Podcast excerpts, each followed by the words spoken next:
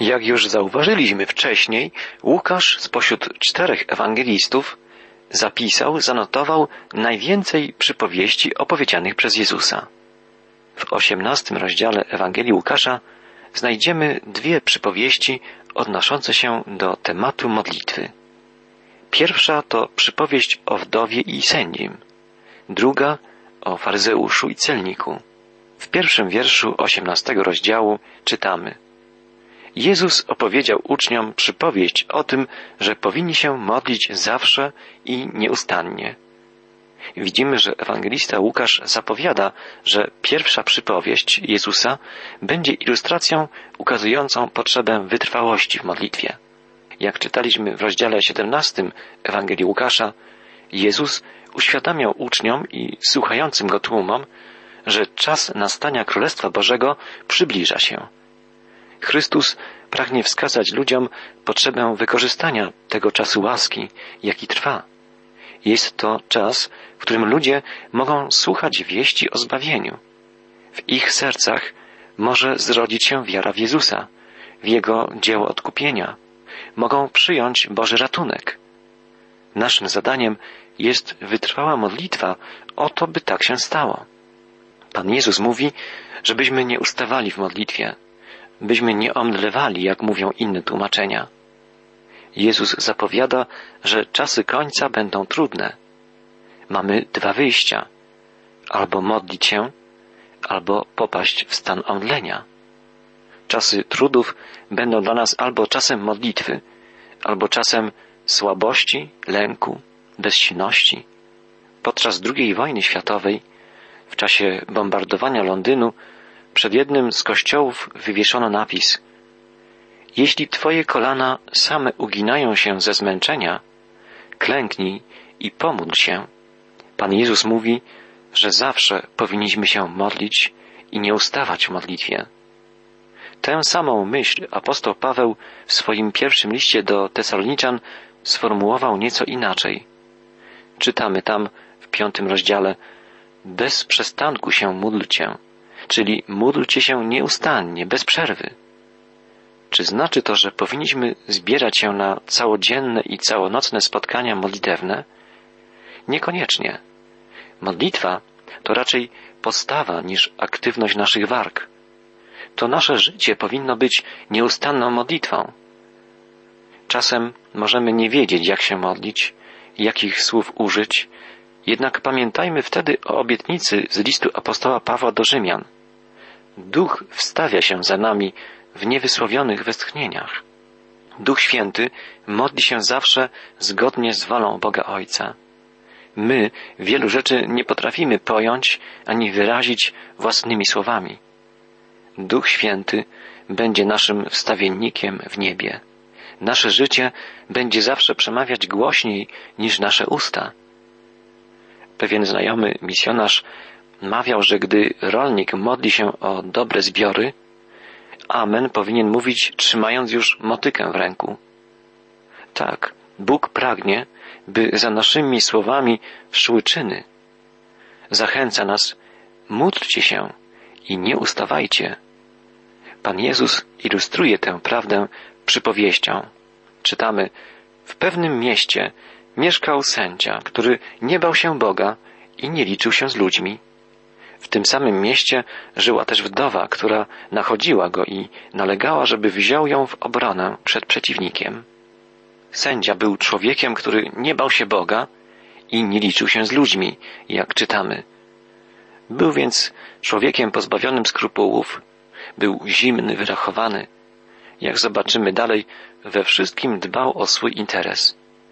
Nie brał pod uwagę Boga w swoich kalkulacjach. Niewiele obchodzili go ludzie. Z pewnością nie był zainteresowany sprawą owej biednej wdowy. Była ona atakowana przez nieprzyjaciela. Być może ktoś próbował ją usunąć z zajmowanego przez nią domu. Chciała dochodzić sprawiedliwości. Możemy sobie wyobrazić, że przyszła do biura sędziego i zapytała, czy mogłabym prosić o rozmowę z panem sędzią? Sekretarka odpowiedziała, niestety jest bardzo zajęty. Ale ja jestem bezbronną wdową. Zły człowiek usiłuje pozbawić mnie domu, w którym mieszkam. Chcę zwrócić się do pana sędziego z prośbą o pomoc. Proszę chwilkę zaczekać. Sekretarka weszła do gabinetu sędziego i powiedziała, Panie sędzio, jest tutaj pewna wdowa. Dobrze, proszę ją wpuścić, odparł sędzia. Wiem, jak się jej pozbyć. Spławię ją za trzy minuty. Weszła wdowa.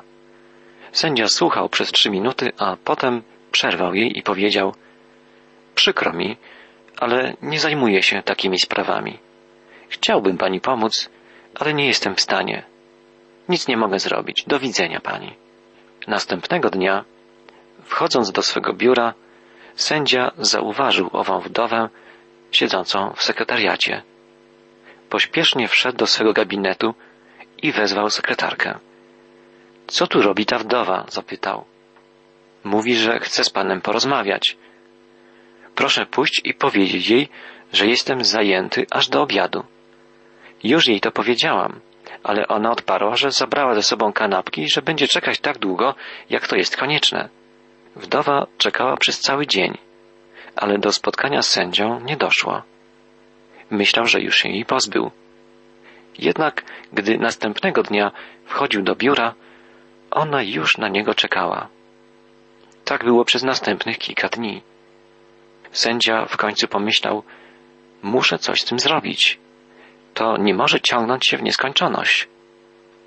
Spójrzmy, co powiedział sędzia sam do siebie, jak opowiada Jezus w przypowieści.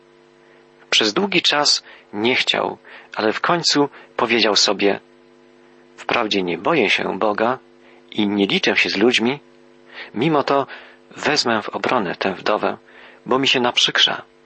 W przeciwnym razie będzie mnie nachodzić i w końcu mnie spoliczkuje. Sędzia mówi, że wdowa naprzykrza mu się, że zadręcza go. Gdyby greckie wyrażenie użyte tutaj było przetłumaczone dosłownie, zdanie to brzmiałoby muszę się z nią spotkać, bo zrobi mi złą opinię. Sędzia ten martwił się o siebie i o swoją opinię, nie o wdowę. Nie wyglądało to dobrze, gdy przesiadywała całymi dniami w jego biurze. W końcu wytrwałość wdowy została nagrodzona. Sędzia poprosił ją do swego gabinetu i zapewnił jej ochronę prawną. Słuchajcie, co mówi ten niesumienny sędzia, wyjaśnił Pan. Czy Bóg nie weźmie w obronę swoich wybrańców, którzy dzień i noc wołają do Niego? Czy każe im długo czekać? Ta przypowieść Jezusa jest kolejną przypowieścią ukazującą kontrast, nie podobieństwo. Jezus opowiadał przypowieści, żeby zilustrować ważne prawdy, których chciał nauczyć swoich uczniów i wszystkich słuchaczy czegoś ważnego. Ta ilustracja mogła działać na zasadzie porównania lub kontrastu, tak jak tutaj. Jezus bowiem nie naucza, że powinniśmy w modlitwie być natarczywi, jak owa wdowa. Jezus ukazuje tylko kontrast. Mówi, jeżeli nawet taki sędzia musiał ustąpić, to o ile bardziej Bóg będzie wysłuchiwał waszych modlitw. Jezus pyta, gdy przychodzicie do Boga w modlitwie, czy sądzicie, że jest On podobny do samolubnego sędzi? Czy myślicie, że będzie się wymigiwał od udzielenia wam pomocy? Nie. Tutaj nie chodzi o podobieństwo, ale o kontrast. Jezus mówi, jeśli nawet ten egoistyczny i wyrachowany sędzia pomógł wdowie, bo przychodziła do niego ustawicznie ze swoją prośbą, to dlaczego nie przychodzicie w modlitwach do Boga, który chce was wysłuchać i chce wam pomóc, bo was kocha? Dlaczego my, chrześcijanie, jesteśmy tak często zniechęceni i znużeni? Nie musimy chwytać Boga za kraj płaszcza i błagać, żeby nas wysłuchał. Bóg słyszy nas i widzi i pragnie nam pomóc. Bóg czyni wszystko, co dla nas jest najlepsze. Jeśli sobie uświadomimy, że Bóg jest kimś zupełnie innym niż ów nieprzychylny sędzia, zmieni się nasza postawa w modlitwie. Jest to bardzo ważne i niezbędne, żebyśmy modlili się z wiarą i z zaufaniem. Jezus mówi na koniec, zapewniam was, że natychmiast weźmie ich w obronę. Ale gdy Syn Człowieczy przyjdzie, czy znajdzie wiarę ludzi? Czy będziemy tymi, którzy wytrwają do końca i będą trwać w modlitwie, gdy Pan Jezus powróci? Radujmy się, że nasz Bóg jest dobry i pełen miłosierdzia i rozmawiajmy z Nim w modlitwie wytrwale i z radością. Dalej od wiersza dziewiątego, osiemnastego rozdziału Ewangelii Łukasza czytamy. Innym opowiadaniem posłużył się Jezus, zwracając się do tych, którzy byli pewni swej nieskazitelności, a do bliźnich odnosili się z pogardą. Dwaj ludzie wybrali się do świątyni, aby się modlić. Jeden faryzeusz, a drugi celnik. Jezus rozpoczyna drugą przypowieść odnoszącą się do tematu modlitwy. Zwraca się, jak czytamy, głównie do tych, którzy są zadufani w sobie i polegają na własnych siłach. Do świątyni przyszło dwóch ludzi, faryzeusz i celnik. Faryzeusz to człowiek zajmujący jedno z najwyższych miejsc w hierarchii religijnej i społecznej. Celnik natomiast znajduje się na samym jej dole. Jest kolaborantem, bo współpracuje z okupantem rzymskim. Jest grzesznikiem, bo oszukuje i łupi swoich rodaków. Faryzeusz jest szanowanym, pobożnym, stawianym za wzór przywódcą religijnym. Wszedł do świątyni, żeby się modlić. Składał należne ofiary, dawał dziesięcinę, pościł. Zbliżył się do ołtarza. Faryzeusz stanął i tak się w myślach modlił.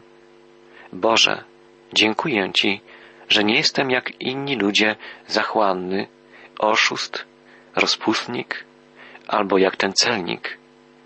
Jak to nieładnie modlić się w taki sposób. My tak się nie modlimy. Czy naprawdę? Może nie tymi słowami, ale czy nie porównujemy się z gorszymi według nas od siebie? Czy nie mówimy czasem Bogu, Boże, dzięki, że uchroniłeś mnie od tego, myśląc o kimś, kto popełnił widoczne, ciężkie według nas grzechy? Albo mówimy, Panie, dzięki Ci, że mogłem zrobić dla Ciebie to i to. I wyliczamy tu nasze zasługi. Bogu nie podobają się tego rodzaju modlitwy. Faryzeusz modli się w duchu. Boże, dzięki Ci, że nie jestem jak inni ludzie. I zaczyna wymieniać swoje zasługi. Dzięki, że nie jestem złodziejem, oszustem, cudzołożnikiem. I gdy dostrzega celnika, dodaje, i że nie jestem podobny do tego tutaj skończonego grzesznika. Potem faryzeusz przystępuje do wyliczania wszystkich swoich chwalebnych czynów i zasług. Zachowuję post dwa razy na tydzień. Płacę dziesięcinę ze wszystkich dochodów. Czyż nie jest to wspaniały, wierzący człowiek? Czy nie chcielibyśmy mieć takiego miłego człowieka w naszej parafii? Nasz Pan mówi, że ten faryzeusz modlił się w duchu, nie wypowiadając słów modlitwy głośno. Kasnodzieja radiowy dr Vernon McGee powiedział kiedyś, że właściwie człowiek ten rozmawiał sam ze sobą. Prowadził monolog podobny do dywagacji Hamleta, pytającego siebie samego być albo nie być. Oto jest pytanie. Faryzeusz rozmawiał sam ze sobą wypowiedział swoją kwestię i odszedł dumny jak paw. Nie rozmawiał tak naprawdę z Bogiem, a więc właściwie nie była to modlitwa. Powinniśmy zastanowić się nad naszymi modlitwami. Czy rozmawiamy z Bogiem, czy tylko zmawiamy modlitwę? Czy wypowiadamy zdania, które jak uważamy powinniśmy wypowiedzieć? Jeśli nasze modlitwy to tylko formułki, zmawiane bezmyślnie lub pysznie, bez skruchy i pragnienia nawiązania prawdziwej łączności z Bogiem, to nie wychodzą one poza sufit naszych mieszkań albo dachów naszych świątyń. Tymczasem celnik stał daleko z tyłu. Czuł się okropnie. Wiedział, że jest grzesznikiem. Zdradzał swój naród, kiedy został urzędnikiem podatkowym zbierającym opłaty na rzecz Imperium Rzymskiego, był właściwie już przegrany w oczach Żydów. Jako Izraelita zdradzający swój naród, odrzucił też swoją religię. Odwrócił się od Boga, właściwie jak gdyby odwrócił się do Boga i do swego ludu, do swoich rodaków tyłem. Wszedł na drogę, z której trudno zawrócić. Dlaczego to zrobił? Prawdopodobnie dla pieniędzy. Jako urzędnik podatkowy był bogatym człowiekiem, ale to nie dawało mu radości. Czuł pustkę w sercu. Ten biedny człowiek, zdesperowany, zgnębiony, czuł się niegodny, by wejść głębiej do świątyni. Czytamy, celnik natomiast stanął na uboczu i nie miał odwagi spojrzeć w niebo, tylko bił się w piersi, powtarzając Boże, okaż łaskę mnie grzesznemu. Boże, okaż mi łaskę. Bądź miłościw mnie grzesznemu. To krzyk skruszonego serca. To prośba o przebaczenie. Prośba o Boże miłosierdzie. Pan Jezus mówi, dlatego zapewniam was, że nie faryzeusz, ale celnik wrócił do domu usprawiedliwiony. Bo wszyscy, którzy się wywyższają, będą upokorzeni. Pokorni zaś będą wywyższeni. Pan Jezus mówi, że celnik został wysłuchany i że został, co więcej, usprawiedliwiony. Dlaczego? Bo wyznał szczerze swój grzech i szczerze prosił Boga o przebaczenie, o miłosierdzie. Jezus znajdował się w chwili, kiedy opowiadał tę przypowieść w drodze do Jerozolimy, w drodze na krzyż, gdzie Bóg dowiódł swojej wielkiej miłości do człowieka. Bóg okazał miłosierdzie grzesznikowi. Widzimy to w pełni, patrząc na Jezusa Chrystusa.